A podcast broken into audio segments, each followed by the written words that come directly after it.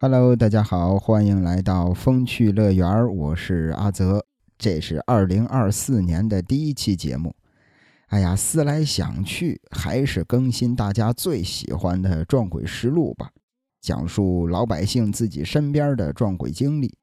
那其实咱这二零二四年的第一期节目，跟之前啊，去年乃至很久之前的那些节目有一个非常大的不同，就是咱们的音质清晰了许多。咱把设备升级了，我看以后谁还敢说我是拿复读机录的音？之前他们说我是拿复读机录的音，我的天呀！看到这个评论，我真是又生气又想笑。换了一套声卡，是这个闪客 PS 二十二的声卡；换了一个麦克风，是闪客 PD 二百 X 的麦克风。哎呦，我跟你说，说了我又怕大家笑话我。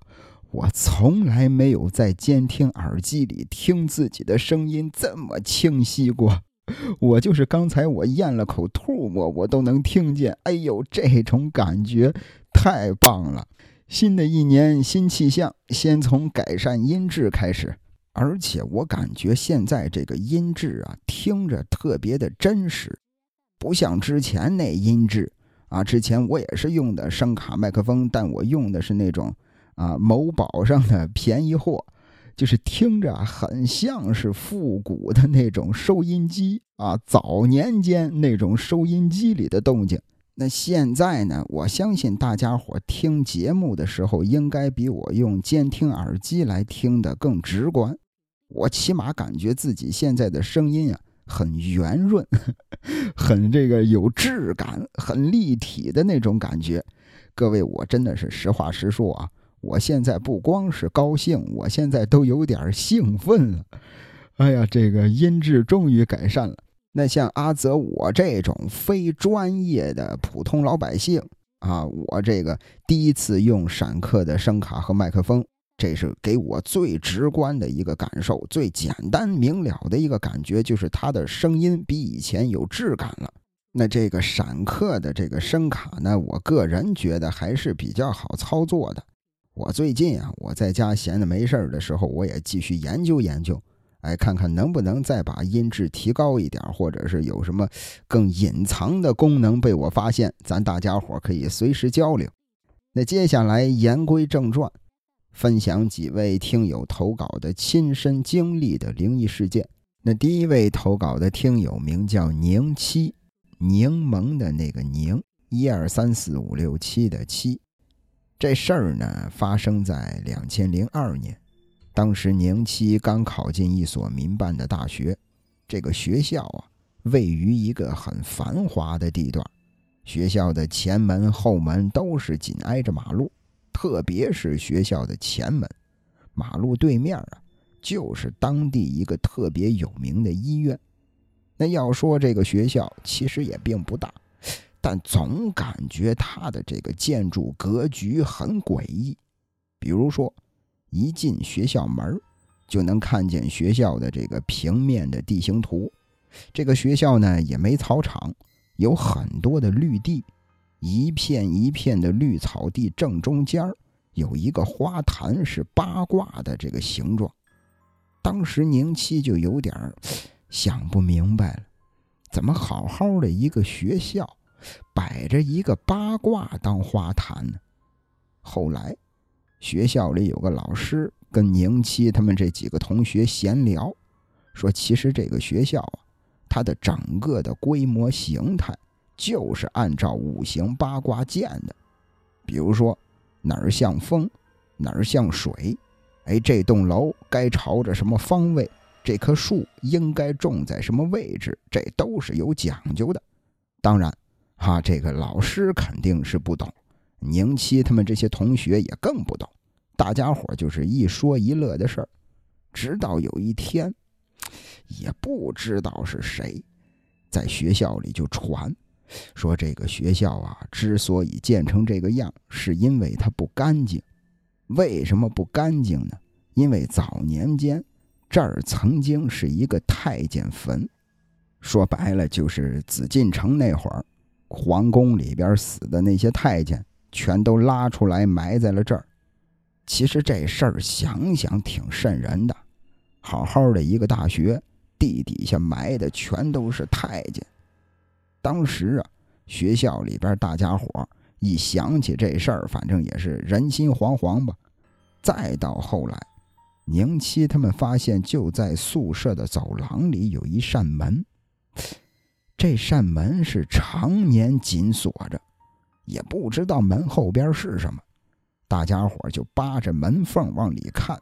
就在门的另一边，有一条特别长的走廊，漆黑一片，也看不太清楚。再后来，大家伙一聊才发现，整个宿舍楼每一层都有一扇这样的门。其实这就有点奇怪了，每一层都有一扇这样的门，那是不是跟宿舍楼它还有其他的建筑是连接着的？大家伙就找到这个舍管老师问他，舍管老师说什么呢？说其实这个门后边啊，确实连着另一栋楼，那个楼呢是教学楼的侧楼，是给一些单位管理层定期讲课、安排住宿的。那即便说宁七他们得到了一个答案，但是总觉得这事儿好像哪里不对劲儿，尤其是这个到了晚上，出门去上厕所。一看到这紧闭的大铁门，心里边就发毛。那为什么要出门去上厕所呢？因为他们这个学校的宿舍的房间里啊是没有厕所的，大家伙要上厕所必须到走廊里的公共厕所。那走廊里的这个公共厕所是分成了里外两间，外边这一间是专门洗漱的，有两排水龙头。每一个水龙头上边呢，都有一面大镜子。这事儿啊，大家伙可以想象一下。这个他不是说这个水龙头上边有一扇大镜子，他说的是每一个水龙头的上边都有一面镜子。也就是说，这一排水龙头有十二个，那墙上就挂着十二面镜子。深更半夜的，自己一个人进厕所。外边这月光往墙上一照，墙上挂着一排整整齐齐的镜子，这个画面其实也挺瘆人的。这个外间是洗漱用的，里边那一间呢就是卫生间，但是里边那个卫生间呀只有三个隔断，啊，只有三个上厕所的那种隔间，所以说也是经常的就会爆满。那要说宿舍。晚上十一点准时熄灯，楼道里的灯也会关上，只有厕所里的灯是一直亮着的。要说宁七，他本来是很少起夜的，所以说每次这些同学呀、室友啊说这个楼道里如何如何可怕，哎呀，说这个晚上起来上厕所有什么什么样的怪声，宁七基本上没碰见过。一直到了临近期末考试。因为这个考试啊，专业的这个知识啊，让背诵的东西太多了，没办法，宁七只能跟着大家伙一块熬夜。但是他又不经常熬夜，熬了没一会儿自己就睡着了，迷迷糊糊的感觉是不是天亮了？一睁眼一看，大家伙也都睡觉，中间铺位的那个同学他的手电筒没关。手电筒的光正好照在宁七的脸上，他以为是天亮，就赶紧的起来帮同学把手电筒关上，准备回去再看一会儿书。没想到还没上床呢，哎呦，肚子里边不舒服，有点想上厕所。当时宁七也没多想，打开宿舍门就走出了走廊。要说这个走廊里也是漆黑一片。啊，宁七就琢磨着，可能其他宿舍的人也都睡了吧？哎，偶尔的有几个亮灯的，可能也是在这个熬夜复习。一边走一边想着，眼看快到厕所门口了，猛地一抬头啊，就在这个厕所旁边的宿舍门口，倚着门框站着一个人，一身的白衣服，长头发披在肩膀上。哎呦！当时吓了宁七一跳，仔细再一看，站在这个宿舍门口的这个人啊，脸使劲的冲着门，低着头，也不知道在干嘛。宁七心说：“坏，坏了，坏了！该不会是撞了鬼了吧？”愣了有个几秒钟，再一想，不对，好像是有什么声音。支起耳朵仔细一听啊，心说：“这个人是不是打电话呢？”因为当时这个大家伙晚上打电话呀，害怕影响宿舍的人休息，所以说经常有人会站在自己宿舍门口打电话。宁七就自我安慰了一下，绕过他走进了厕所。上完厕所出来一看，哎，厕所旁边宿舍门口那个人没了。那这事儿呢，宁七说实话也没往心里去。他就认为是自己这个吓唬自己，自己想多了啊！人家可能就是别的宿舍的同学站在这个宿舍门口打电话。转过头，第二天，大家伙就继续熬夜，继续复习。也不知道到了几点，宁七这儿又想上厕所，正好是什么呢？宿舍里有个同学也没睡，宁七就叫着他俩人结伴一块去上厕所。简短结说。上完厕所，宁七这儿正洗手呢。这个一块陪他来的同学呀，就先出了厕所，站在楼道里等他。突然之间，楼道里那个同学嗷嗷一嗓子喊着说：“有鬼！”宁七就赶紧冲过去看，跑出去一看，楼道里什么都没有。他就问对方啊：“说哪儿有鬼呀？怎么了？”这个同学说。说那边那个宿舍门口站着一个穿白衣服的，他没有脸。宁七说：“你是不是看错了？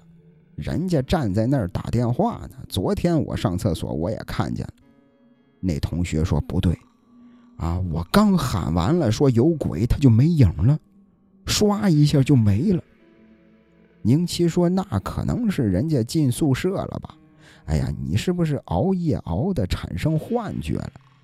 宁七在这儿安慰了对方半天，最后俩人回宿舍收拾东西，赶紧睡了。那第二天呢，宁七还特意的留意了一下那个宿舍有没有长头发的人，但是很巧的是，他们宿舍全都是短头发。打这儿之后，宁七他们整个宿舍的人都有了心理阴影了。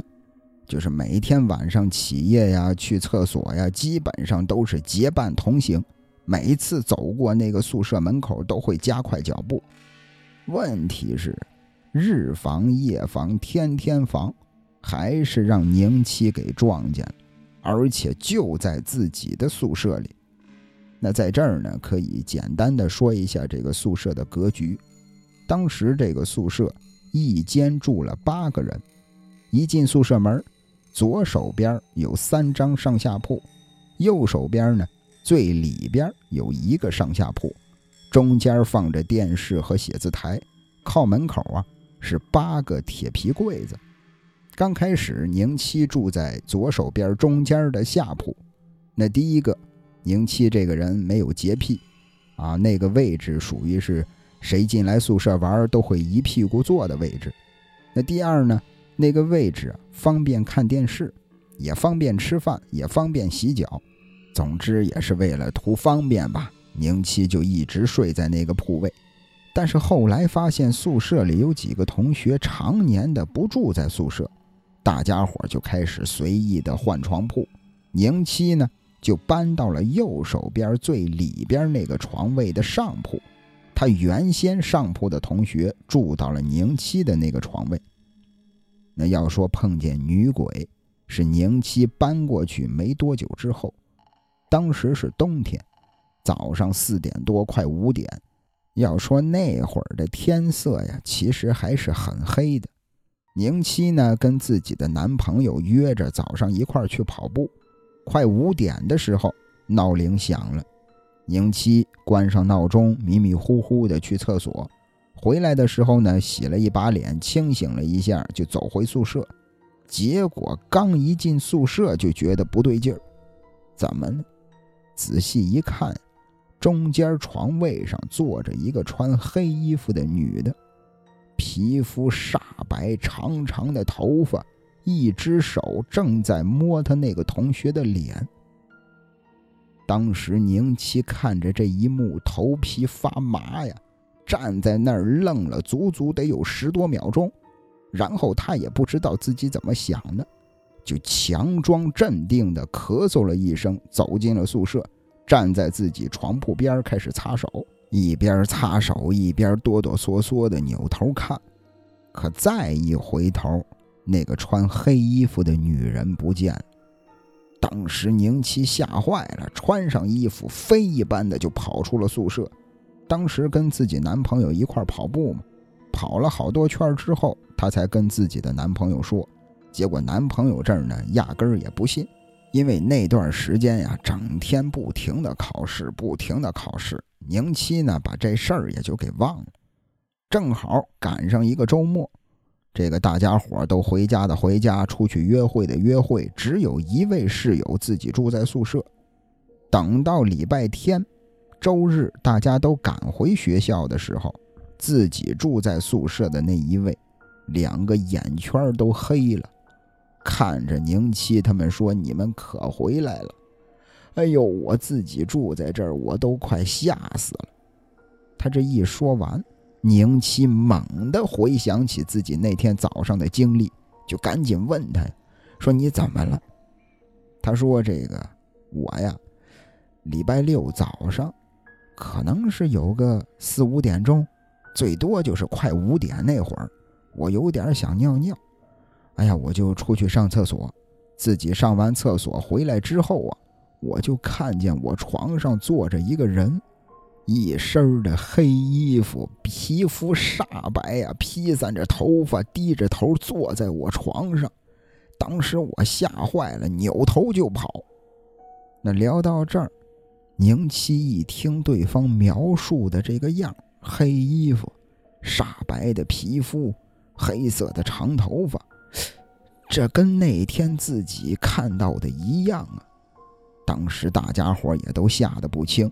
就开始收拾东西，去别的同学的宿舍里去这个借宿，反正也不知道住了多长时间。大家伙慢慢的把这事儿给忘了，又搬回原来的宿舍。搬回来之后呢，也是万幸，再也没发生过这种事儿。以上呢是发生在宁七自己身上的一件事儿。那接下来呢是宁七聊的他妹妹身上的一件事儿。宁七的妹妹，叫小然。小然上大学那会儿，应该是大二那年吧，因为这个回家不太方便，所以也是住校，一个星期回家一次。后来有一个周三的晚上，小然的奶奶不知道是什么病，一下就住进了医院，而且是特别危险、特别危急的那种。一直到了第二天，医院里都下了病危通知了。后来这个宁七的阿姨。赶紧的叫这个宁七的妹妹小然回家。那要说小然从小都是奶奶看大的，所以跟奶奶关系特别的亲近。奶奶最疼的就是小然。结果呢，小然这边好像有什么事儿给耽误了，一直到了周五的早上才赶回家。可说来也奇怪，周四的下午，他奶奶奇迹般的就好了。哎。整个人一点事儿都没有，还能下地走路了。当时医生看了都说这简直就是奇迹。后来就办了出院回家了。到了周五，小然回到家一看，说：“奶奶这不是没事儿吗？啊，你们不能这么老吓唬人啊！”大家伙都开玩笑说：“你奶奶想你了，叫你回来。”后来小然跟家里边待了两天，踏踏实实的过了一个大礼拜。还跟他奶奶一块出去遛弯，一直都挺好的。到了周日的中午，奶奶跟小然说：“说也没什么事儿了，啊，你这个该上学就去上学吧。”还给小然做了一桌子的好吃的。一家人吃完饭，奶奶说：“呀，我想去卧室里边躺一会儿，休息休息。”说着就回屋了。因为小然女孩子嘛，一般吃饭都比较慢。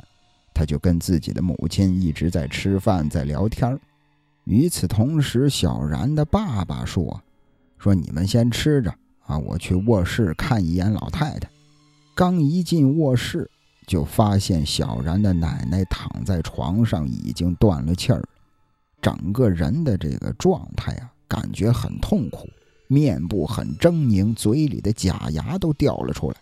家里人赶紧打了幺二零，医生赶到之后就说这人早就不行了，他怎么能撑这么长时间呢？其实小然的奶奶在去世之前呀。他们家买了一套新房子，正在装修。结果你看，哎呀，老人家临走了也没看上新房子什么样，确实也是挺可惜的。后来赶上一个节假日，全家人也就搬家了，这个老房子就空了下来。当时呢，也没听说这儿要拆迁呀，要要这个改建之类的。他们家里人就把这个老房子给租了出去。听说租的还是认识的人，可能是邻居啊，或者邻居的朋友之类的。可问题是，打这儿之后，除了几个胆子大的敢住，其他的这个租客呀，住不了多长时间就搬走了。很多的这个租客临走之前都说，说这个每天晚上都能听见有老太太走路的声音。后来大家一合计。可能是小然的奶奶，为什么呢？因为老太太生前腿脚不好，走路啊，这个脚底总是蹭着地面，贴着地面往前拖着走，可能是小然的奶奶。后来这些租客还说，说有时候大晚上的厨房里边有动静，啊，有一天这个租客两口子去厨房门口蹲了半天。一直以为是这个家里边闹小偷了，或者是有老鼠，在这个厨房门口蹲着。厨房里边呢一直有响动，等他们推门进到厨房之后，这个声音就没了。要么就是这个半夜里，房子也不知道是哪儿，有时候呢是客厅，有时候呢就是在卧室，有时候是这个厨房，老是有那种找东西的声音。很明显的就能听出来是有人在翻东西，哎呀，总之就是特别的恐怖。最后整栋老房子就空了下来，后来就拆了迁。那在小然奶奶去世几年之后吧，应该是两三年之后，这个小然说有一天晚上他做梦梦见了自己的奶奶，还是在那个老房子里，他奶奶坐在他的床边上跟他说话。说了好多好多话，小然也都记不清了，就记得最后奶奶说她要走了，让小然好好学习之类的。最后小然也问他，说：“奶奶你去哪儿啊？”奶奶呢，确实是说了一个地名，只可惜小然也没记清楚。哎呀，这个奶奶一说完，说我要去哪儿哪儿哪儿。小然说：“哎呦，那我可去不了，那谁跟你去啊？”奶奶说：“你哥哥跟着呢，你放心吧。”说完这话之后啊，从门外边进来一个男的，把奶奶给搀了出去。当时小然看了一眼那个男的，感觉跟自己差不多年纪，但是呢，虽然说看不清对方的长相，就老是觉得对方这个男的特别的亲近，特别的亲切啊，很自然的叫了对方一声哥。然后那个男的还冲小然笑了一下，跟着奶奶就离开了。转过头，第二天小然早上醒了之后，就赶紧的把这个梦给他的母亲说了，啊，给他妈说，说我昨天晚上梦见我奶奶了，啊，这个还说我奶奶跟着我哥一块走的。这话一说完，吓了小然他母亲一跳啊，就赶紧的说：“你真有个哥。”我怀你之前呀，有过一个孩子，是个男孩，后来意外流产了。说不定你在那个梦里看见的，真的就是你这位哥哥。那聊到这儿，听友宁七的投稿也就结束了。这个宁七的这个在宿舍里发生的这事儿啊，说实话让我印象深刻，真是挺瘆人的。当时他去厕所，厕所门口站着一个，那一段我还能接受。我有点接受不了的是后边那一段，宿舍里就剩下一位舍友出去上厕所，回来的时候看见自己床上坐着一个，这一段我觉得挺瘆人的。而且这个像这种学校啊，学校宿舍呀，学校宿舍的厕所呀，可以说是集齐了所有恐怖故事里的元素了。但有一个问题，其实我一直有点想不明白，比如说这个学校啊，这个甚至是酒店呀。这应该是人多的地方，应该是阳气比较足的地方，为什么会有鬼呢？那接下来是听友的匿名投稿啊，咱还是老规矩，亲切的称呼这位听友叫小明。小明说自己二年级那年，村里有一个长辈过世了，要说这长辈也算是高寿了，这家人也是经营了几代，颇有家资。而且这老人呢，人缘不错，跟这个小明他们家呢还有点沾亲带故。那既然是这样的话，肯定是要去祭拜一下。但是那个年月，呃，这个村子里很多的这个风俗啊、规矩啊，还都没丢。那严格起来呢，各种仪式上的规矩比现在可多多了。只是那会儿小明年纪还小啊，一来记不住。二来呢，也不会去特意的记这些规矩。长大之后，发现村子里做什么事儿，明明要简单，明明要快得多。那再看这边，这位老人的丧事儿，因为是高寿去世的嘛，在当地也算是喜丧了。老人的这个子女啊、晚辈啊，也都很孝顺。古乐班子请了两班，念经的和尚请了一班，棺材用的也都是上好的木材。那会儿其实已经是不允许土葬了，但是很多人家还是会用棺材来装骨灰，把装着骨灰的棺材下葬。那这边，被子呀、铺盖呀挂满了灵堂，花圈呀摆满了院子，当然还有各种各样的纸扎品，就是咱在这个影视剧里也经常能看见，这个用纸扎的洋房、马车。童男童女，所以说当时那个场面可以说是很风光的。很多人当时都说这种场面有年头没见过了，怕是这回之后也再难见到了。当时小明是跟着自己的奶奶一块去的，当时也是因为小明年纪小，所以就没让小明进屋，让小明站在门口。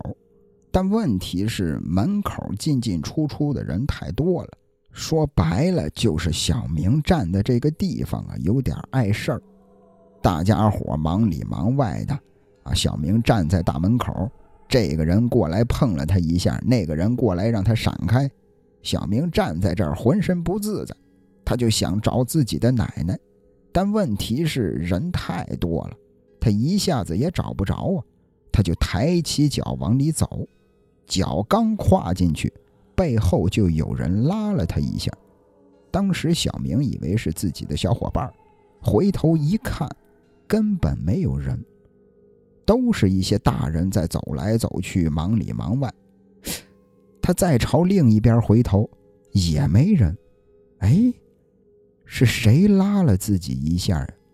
刚要继续再去找奶奶，就发现那个墙边上有一个影子。小明这儿瞪大了眼睛，仔细一看，发现那儿站着一个纸人，就是那种纸扎的童男童女的纸人。小明当时看到的是一个这个男童啊，童男童女嘛。小明看到的是一个童男，站在那儿，戴着一个地主的帽子，脸上的五官呢都是用笔画的。线条生硬，很平面化的印在那白色的脸蛋上，脸颊上还有两个很红、很明显的红圈应该就是表示那种红脸蛋的感觉。最可怕的是什么呢？最可怕的是，就当小明看见这个纸人的时候，这个纸人也正在低着头朝着小明看，嘴上啊。慢慢的咧出了一抹微笑，就是那个黑白分明、明显的脸上，这种微笑显得特别的瘆人。当时小明吓坏了，心说这纸人怎么活了？他怎么自己会笑啊？心里越想越害怕，扭头就跑。这一回头，跟一个纸人撞了个满怀。也不知道什么时候，自己的背后啊站着一个纸人。小明咣当一屁股坐在了地上，心说：刚才拽我一下的，该不会是这个纸人吧？仔细再一看，自己背后啊，跟自己撞个满怀的这个纸人啊，他的手指头大小都不一样，而且那个手指头呢都特别的饱满，手里边好像还攥着什么东西，应该不是纸人拉我的衣服吧？可是再一琢磨，明明是有人拽了我一下，又没有人，哎呦，到底是怎么回事儿？就是怀着这种奇怪的这个想法，他又看了一眼那个纸人，也可能是心理作用，就是那种害怕的感觉一下子就加重了。纸人呢，是用那种泛着油光的纸糊的，所以说有的地方亮，有的地方暗，在纸人的脸上也同样能体现出来，一半脸笑容很清晰，一半脸的笑容似有似无。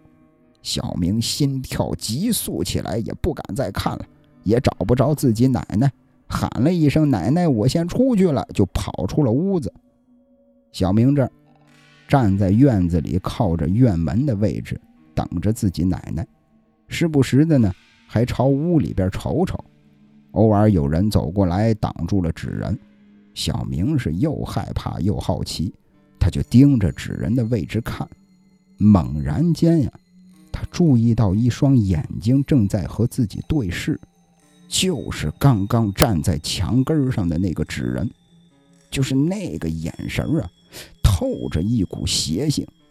可能也就是一眨眼的功夫，一个人走过去挡住了小明的视线。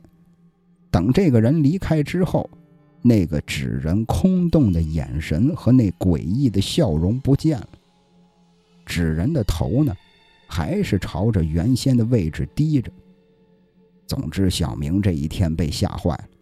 这边等到小明回到家之后，他也没敢把自己的这个经历告诉大人，因为害怕自己父亲责骂。呃，由于小明从小胆子比较小，父亲呢也是没少骂他。反正这个很多时候，这种害怕的事儿啊，小明也是自己藏在心里不敢说出来。那天晚上。父亲值夜班，母亲呢也要加夜班，小明就跟着自己爷爷奶奶睡觉。但是爷爷外出打麻将，通常要晚上十二点多才能回家，有时候到了凌晨两点多。哎呀，反正这个小明跟自己奶奶睡在一块翻来覆去的睡不着，一闭上眼睛，这个眼前边啊就是纸人那张泛着油光的脸。而且脸上的表情不仅是微笑，还可能是因为小明他自己想象力的原因吧，多出了许多各种各样不同的表情。那天晚上，小明睡得很不好，他依稀记得自己的爷爷回家之后，责怪了奶奶，说这个孩子出了这么多的汗，怎么不换衣服呀？反正小明那天晚上就迷迷糊糊的听到这么一句话，说了一声害怕纸人。扭头又睡了。后来爷爷没再叫奶奶带小明去啊，连那户人家的丧葬饭也没再去吃。要说爷爷是一个非常谨慎的人，而且对这些民俗啊，或者说这些奇奇怪怪的事儿啊，也是懂一些的。后来小明觉得，也可能正是因为爷爷，他才躲避了这一次危险。直到那位老人出殡的那天。小明本来是不想看的，因为一个什么事儿呢？他要去找奶奶，就跑去路边找自己的奶奶，发现奶奶和村里很多人一样，站在路边观望着出殡的队伍。巧的是什么呢？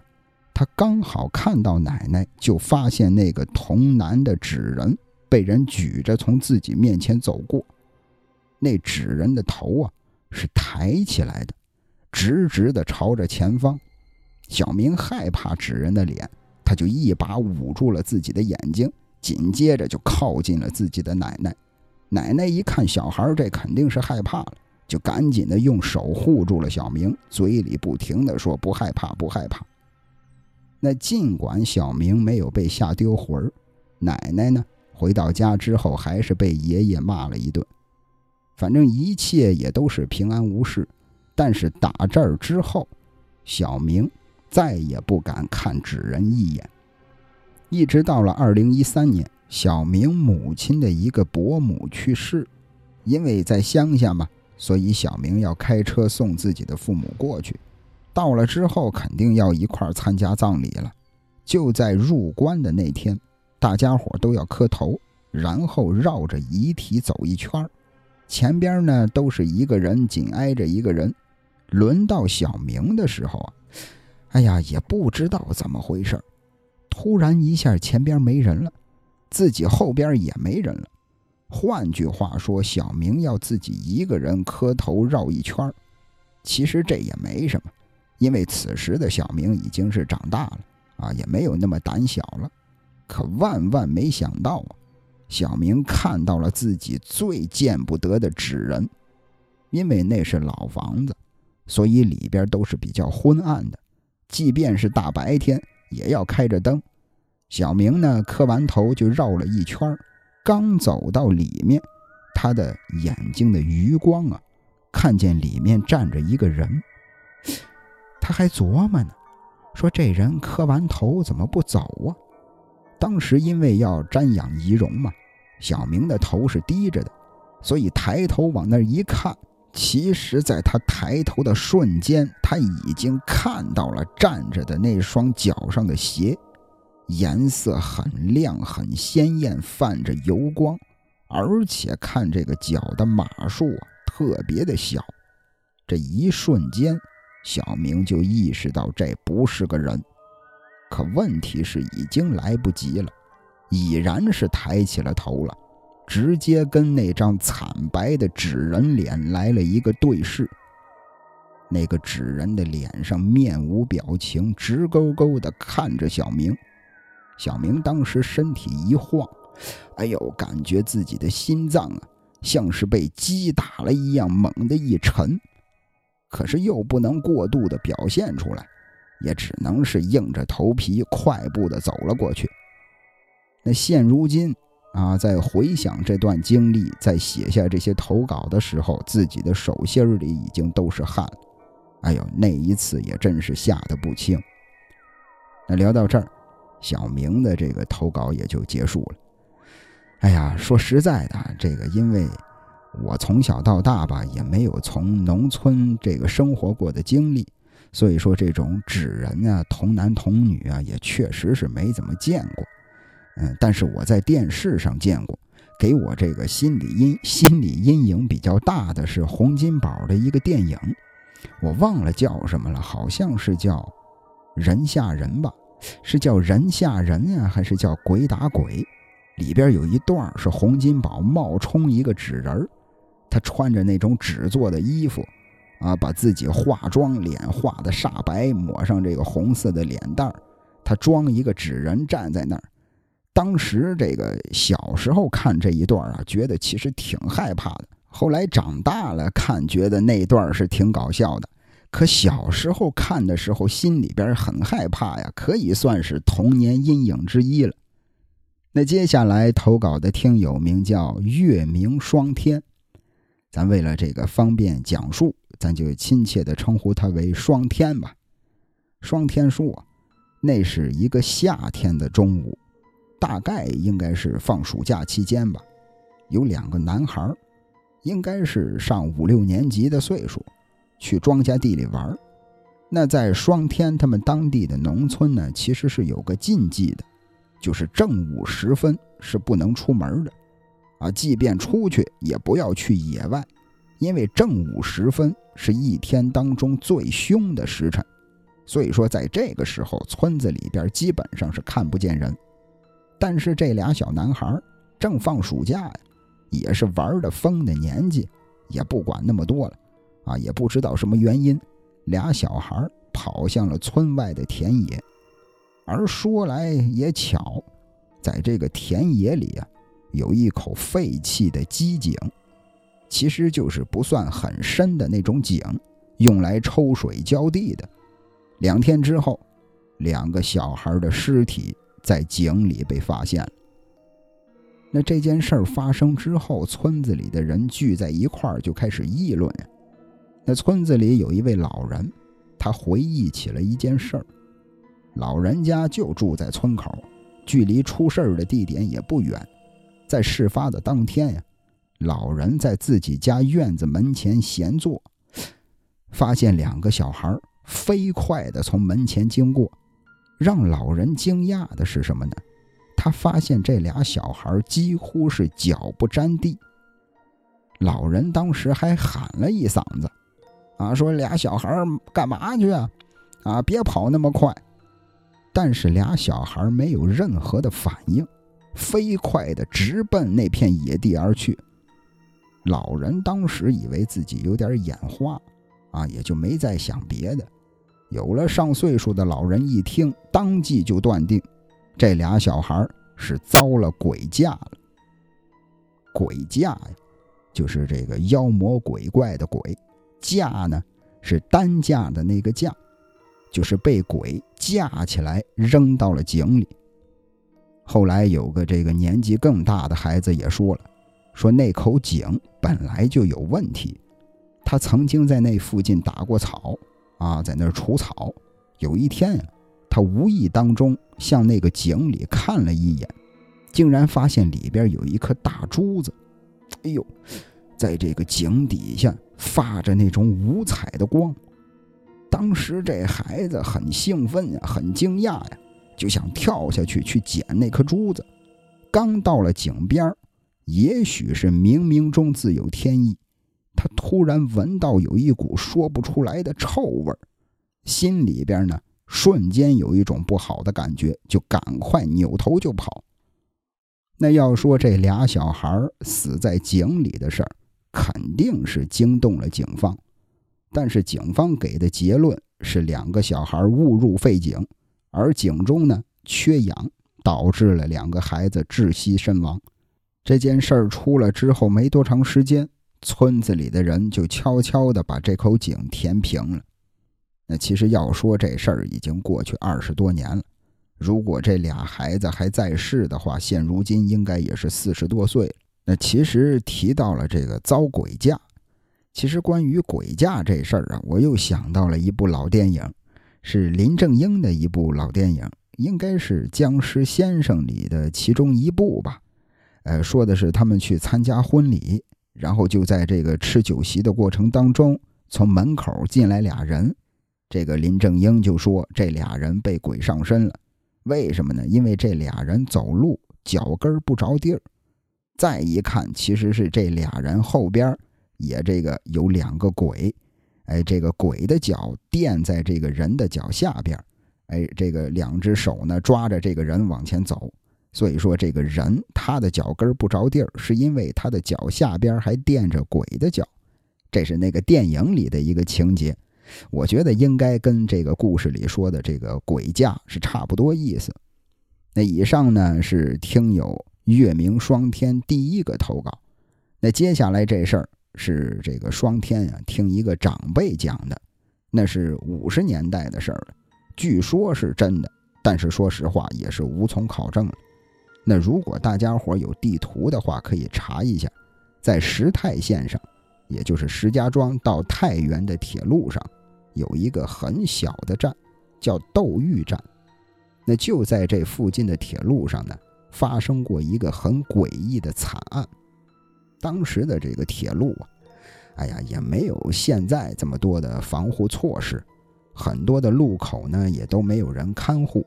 那就在车站附近的一个路口上，接二连三的有人被火车撞死，所以那个路口可以说是一个兄弟。那事儿呢，发生在一个夏天的早上，有一个六岁的小姑娘。挎着一个篮子，大概是出来割草的，不知不觉就走到了铁路中间。这时候铁路两边的农田里啊，其实有很多的大人都在干活。大家看见小姑娘在铁路中间走，也没在意。此时，远远的传来了汽笛声，有火车要来了。小女孩大概是也听见了，可不知道为什么，小女孩啊，就站在路中间一动不动。这会儿有大人远远的看见了，就喊呀，说：“孩子，快到路边上来！”但是小女孩还是不动。大人以为是小孩子故意的。因为火车还很远呢，所以大人呢也就没有再提醒。火车慢慢越来越近，越来越近。这个时候，大人发现小女孩还在轨道上，就有点着急了，就赶快停下手里的活，喊着：“快躲开，快躲开！”小女孩好像突然就反应了过来，开始往边上跑。那这个功夫，诡异的事儿发生了。小女孩跑到左边，又掉头往右边跑，跑到右边又掉头往左边跑，来来回回，可就是跑不出那几步宽的铁路。看到这个情景，分明是路两边有什么东西在往回赶他呀！大人们也反应了过来。有的男人就放下手里的活往路中间跑，那些女人也开始大喊大叫的让小孩快跑。可是，一切都来不及了。火车呼啸而过，最后人们只在铁路旁边找到了血肉模糊的几根头发和一个空篮子。那出事儿的地方啊，就离那个斗玉站不到二百米。有人说那是有不干净的东西在找替身，把小姑娘给硬按在了铁路上。这是第二个故事。那接下来这事儿呢，是这个月明双天听他姥姥讲的。那现如今他的姥姥，也就是外婆，已经去世了几十年了。他说以前呀，农民并不是人人有地种。哎，这个很多农民其实都相当于是要饭吃，啊，想要吃饭就要去这个地主家当长工，就要扛活。要知道，其实那是非常非常艰苦的。别的不说啊，也没有这个节假日啊，就是天天干活。每天这个睡醒了，一睁眼就开始干活，干到天黑，吃完饭再睡觉。第二天一睁眼再干活，一般就是这么干一整年。才能分一点粮食自己拿回家。那到了一年的年底，地主呢会请长工们吃一顿不错的饭，然后每个人分上一年的工钱和粮食，让长工们回家过年。等开了春再回来接着干活。那在双天的老家呀，那地方有那么几个长工，一起在离家几十里外的一个地主家干活。那这一年年底。收成也不错，地主晚上啊，请大家伙吃了一顿饺子，还喝了一点酒，每个人也都分到了工钱，几个人拿了钱也都很高兴。原本是打算明天一早就走，可是大家伙也都兴奋啊，哎呀，也喝了酒了，也拿了这么多钱了，一年多没见自己媳妇了，一冲动就决定咱当天晚上回家吧。几十里的路啊，走到快天亮就到了。地主知道他们要赶着黑天走路，也劝他们说：“这路不太平，因为当时也算是这个战争年代吧。年轻人也不听，要坚持着出发。”那简短截说，这几个人走到路上没多长时间就下起了雪，几个人也是仗着这个酒劲儿，冒着雪往前走。但是这个天呀，实在是太冷了，又是深更半夜的。好在他们也都年轻啊，也都扛得住。可是等他们快到家的时候，夜已经很深了，几个人的体力也到了极限。那时候穿的都是那种手缝的棉袄，啊，不像现在有皮衣啊，有羽绒服啊。那就在大家又冷又困的时候，哎。突然发现前边山脚下有火光，走近了一看呀，那儿有几个人正在那儿烤火呢。这下这几个小伙子很高兴啊，哎呀，心说咱也去这个烤点火吧，咱能暖和一下。他们走过去，跟那几个人一块烤火，哎，一块说话。可是这几个小伙子说了半天，人家那几个人也不搭腔，啊，只是低着头坐在那儿烤火。也可能是酒劲儿还没过，几个长工也不管那么多了，哎，就围着火堆坐了下来。长工里有个岁数比较大的，经历过的事儿也多。他一坐下呀，就看见那几个烤火的人脸色不对，面色不对，心里边咯噔一下，发现这个火一点也不热，而且坐在这儿啊，这个火是越烤越冷啊。当时这个年纪大的长工就站了起来，拉着几个同伴就说：“说快到家了，咱赶紧走吧。”可是这几个同伴谁也不听啊，非得坐在这儿烤火。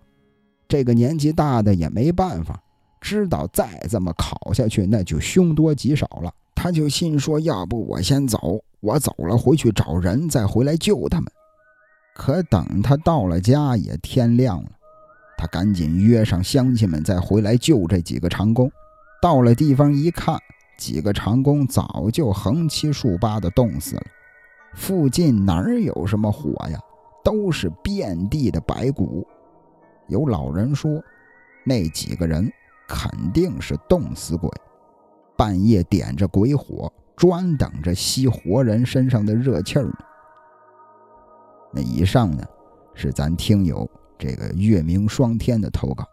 我发现这个月明霜天的投稿讲的这几个故事啊，都非常的 old school，都是那种很复古的，有点像林正英电影里的那种故事那种桥段，很精彩啊，也算是给大家这个换换口味吧。接下来是听友华远的投稿，华远说这事儿发生在哈尔滨，东北的哈尔滨有一个游乐园，就叫哈尔滨游乐园。坐在南通大街上，每到了夏天呀，可以说是游人如织。哎呀，来玩的人太多了，大家伙想去玩个项目太费劲，要排老半天的队。那就是这么一个地方，其实它也是邪事儿不断的。要说这儿，以前是苏联人的一个墓地，那现在呢，还有一个院落里有很多墓碑一类的东西。这事儿呢，出在一零年的夏天，晚上来玩的人已经都回家了，整个这个院子里也没什么人了，只有在正门的值班室里有两个巡逻的老头平时呢也都是他们俩，晚上十一二点出来巡逻一遍就回去睡觉了。那天也是，俩人刚出门没走几步，也就是刚到了摩天轮的下边。俩老头就听见树林子里有女人和孩子的笑声，俩人就挺诧异的，因为已经是半夜了，这个游乐园里怎么可能还有人呢？于是他俩就循着这个声音的方向往那儿走，想看看是不是有人半夜跳到院子里来了。可等他俩到林子里一看，全都吓傻了。就看见这个林子里啊，有一个苏联的女人领着两个苏联的小孩在那玩如果说只是大人带着孩子玩，其实也没什么可怕的啊。就算是外国人也没什么。关键是这俩老头分明看见玩着的这三个人没有腿，是飘在空中的。这下俩老头吓得嗷嗷乱叫，扭头就跑。回到保安室，把门一锁，再也不敢出去了。一直到了第二天天亮，马上就辞了职。可是回家没几天，就听说这俩老头其中有一个死了，另一个呢，到现在也都没消息，也不知道怎么样。这是关于北京，啊，这是关于哈尔滨，啊，哈尔滨这个游乐园的一个。故事可以说是一个都市传说吧，这事儿啊，也有点这种都市传说的感觉。那刚才这个嘴瓢了，说成北京了，为什么呢？因为这个，呃，咱这位听友华远他说这个北京城啊是这个八臂哪吒的造型啊，这事儿大家伙应该很多人都知道。可是哈尔滨也有造型，哈尔滨是什么造型？可能大家伙就不一定知道了。哈尔滨一条最主要的街道是大直街，周边呢有很多的商业区，非常的繁华。啊，连接着这个哈站到哈东站，啊，几乎是横贯了哈尔滨的老城区。如果大家伙仔细观察，会发现，其实那是一条昂龙的造型，一条龙，昂首挺胸，龙尾在河兴三道街，龙头呢在军工极乐寺，而果戈里大街。大成街和宣化街正是这个昂首挺胸的龙的它的五只金爪，在这条路上有天主教堂，有这个基督教堂啊，总之有四五座吧。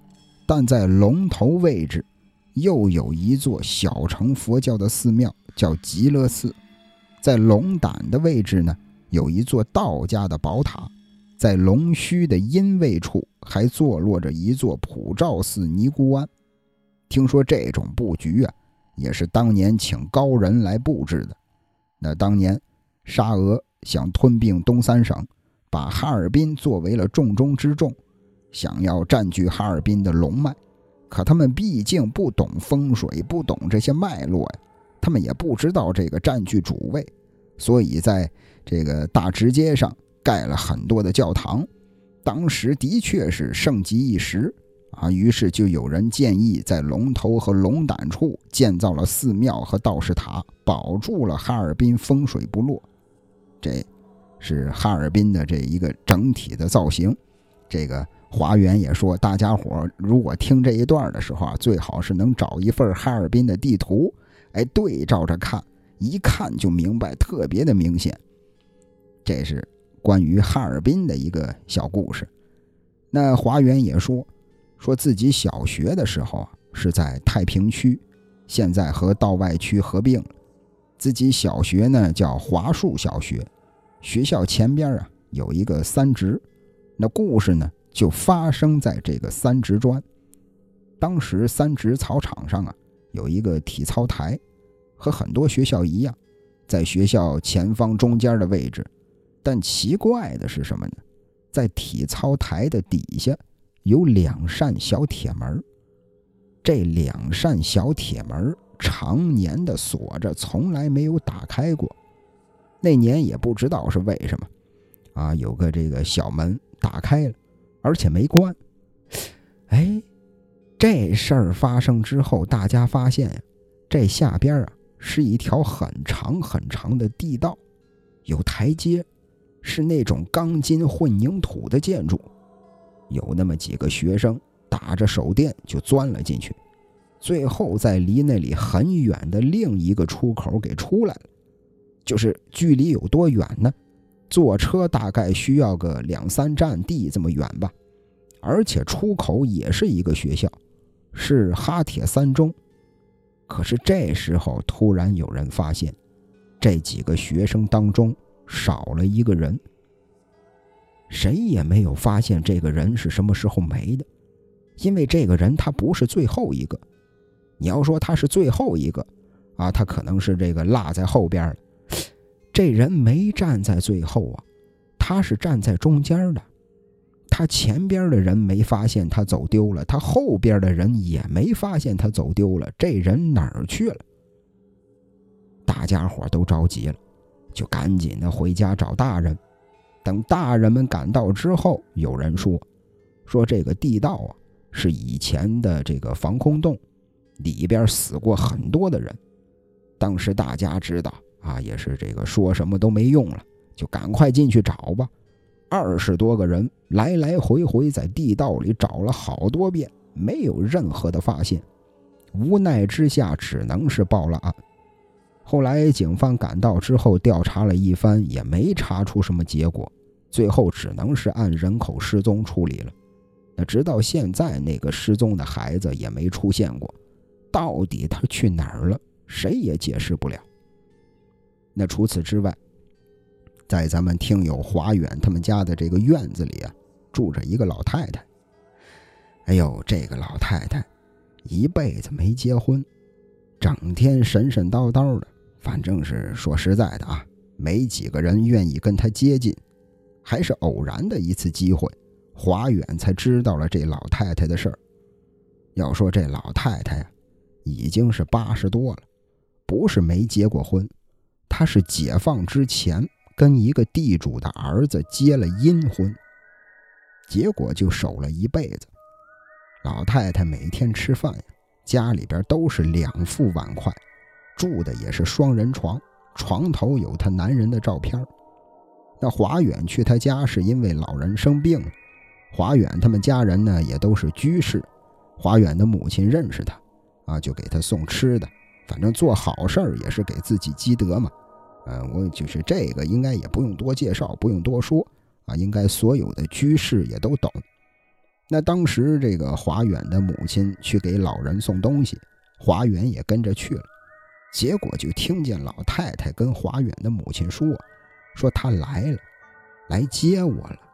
那边房子呀，哎呀，什么东西啊，都准备好了，就等我过去了。华远的母亲跟老太太说：“你别瞎琢磨了，哎呀，你好好养病吧。”结果没几天，老太太就去世了。还是这个居委会的这帮人啊，跟这个华远他母亲说的，发的这个消息。当时这个华远没去，华远的母亲回来之后跟华远说：“说老太太当时在家里没的，哎呀，没的时候呢还抱着照片呢，穿着自己的寿衣，啊，好好的躺在床上，怀里边抱着她男人的照片。”那聊到这儿，这个故事也就结束了。哎呀，要说最后这个故事，老太太这真是。也挺不容易的，年轻那会儿结的阴婚，就为了这事儿守了一辈子，临死的时候还抱着对方的照片死的，也确实是挺感人的一个故事。那聊到这儿呢，这期节目也就结束了。那最后呢，我想劳烦大家帮我一个小忙。就是咱这期节目跟之前的节目相比，在音质方面有没有提升，或者说，呃，还有没有需要改进的地方？呃，希望大家能给我一个反馈吧，这个反馈真的是对我挺重要的。我先在这儿谢谢大家了。最后感谢您的收听，咱们下期再会。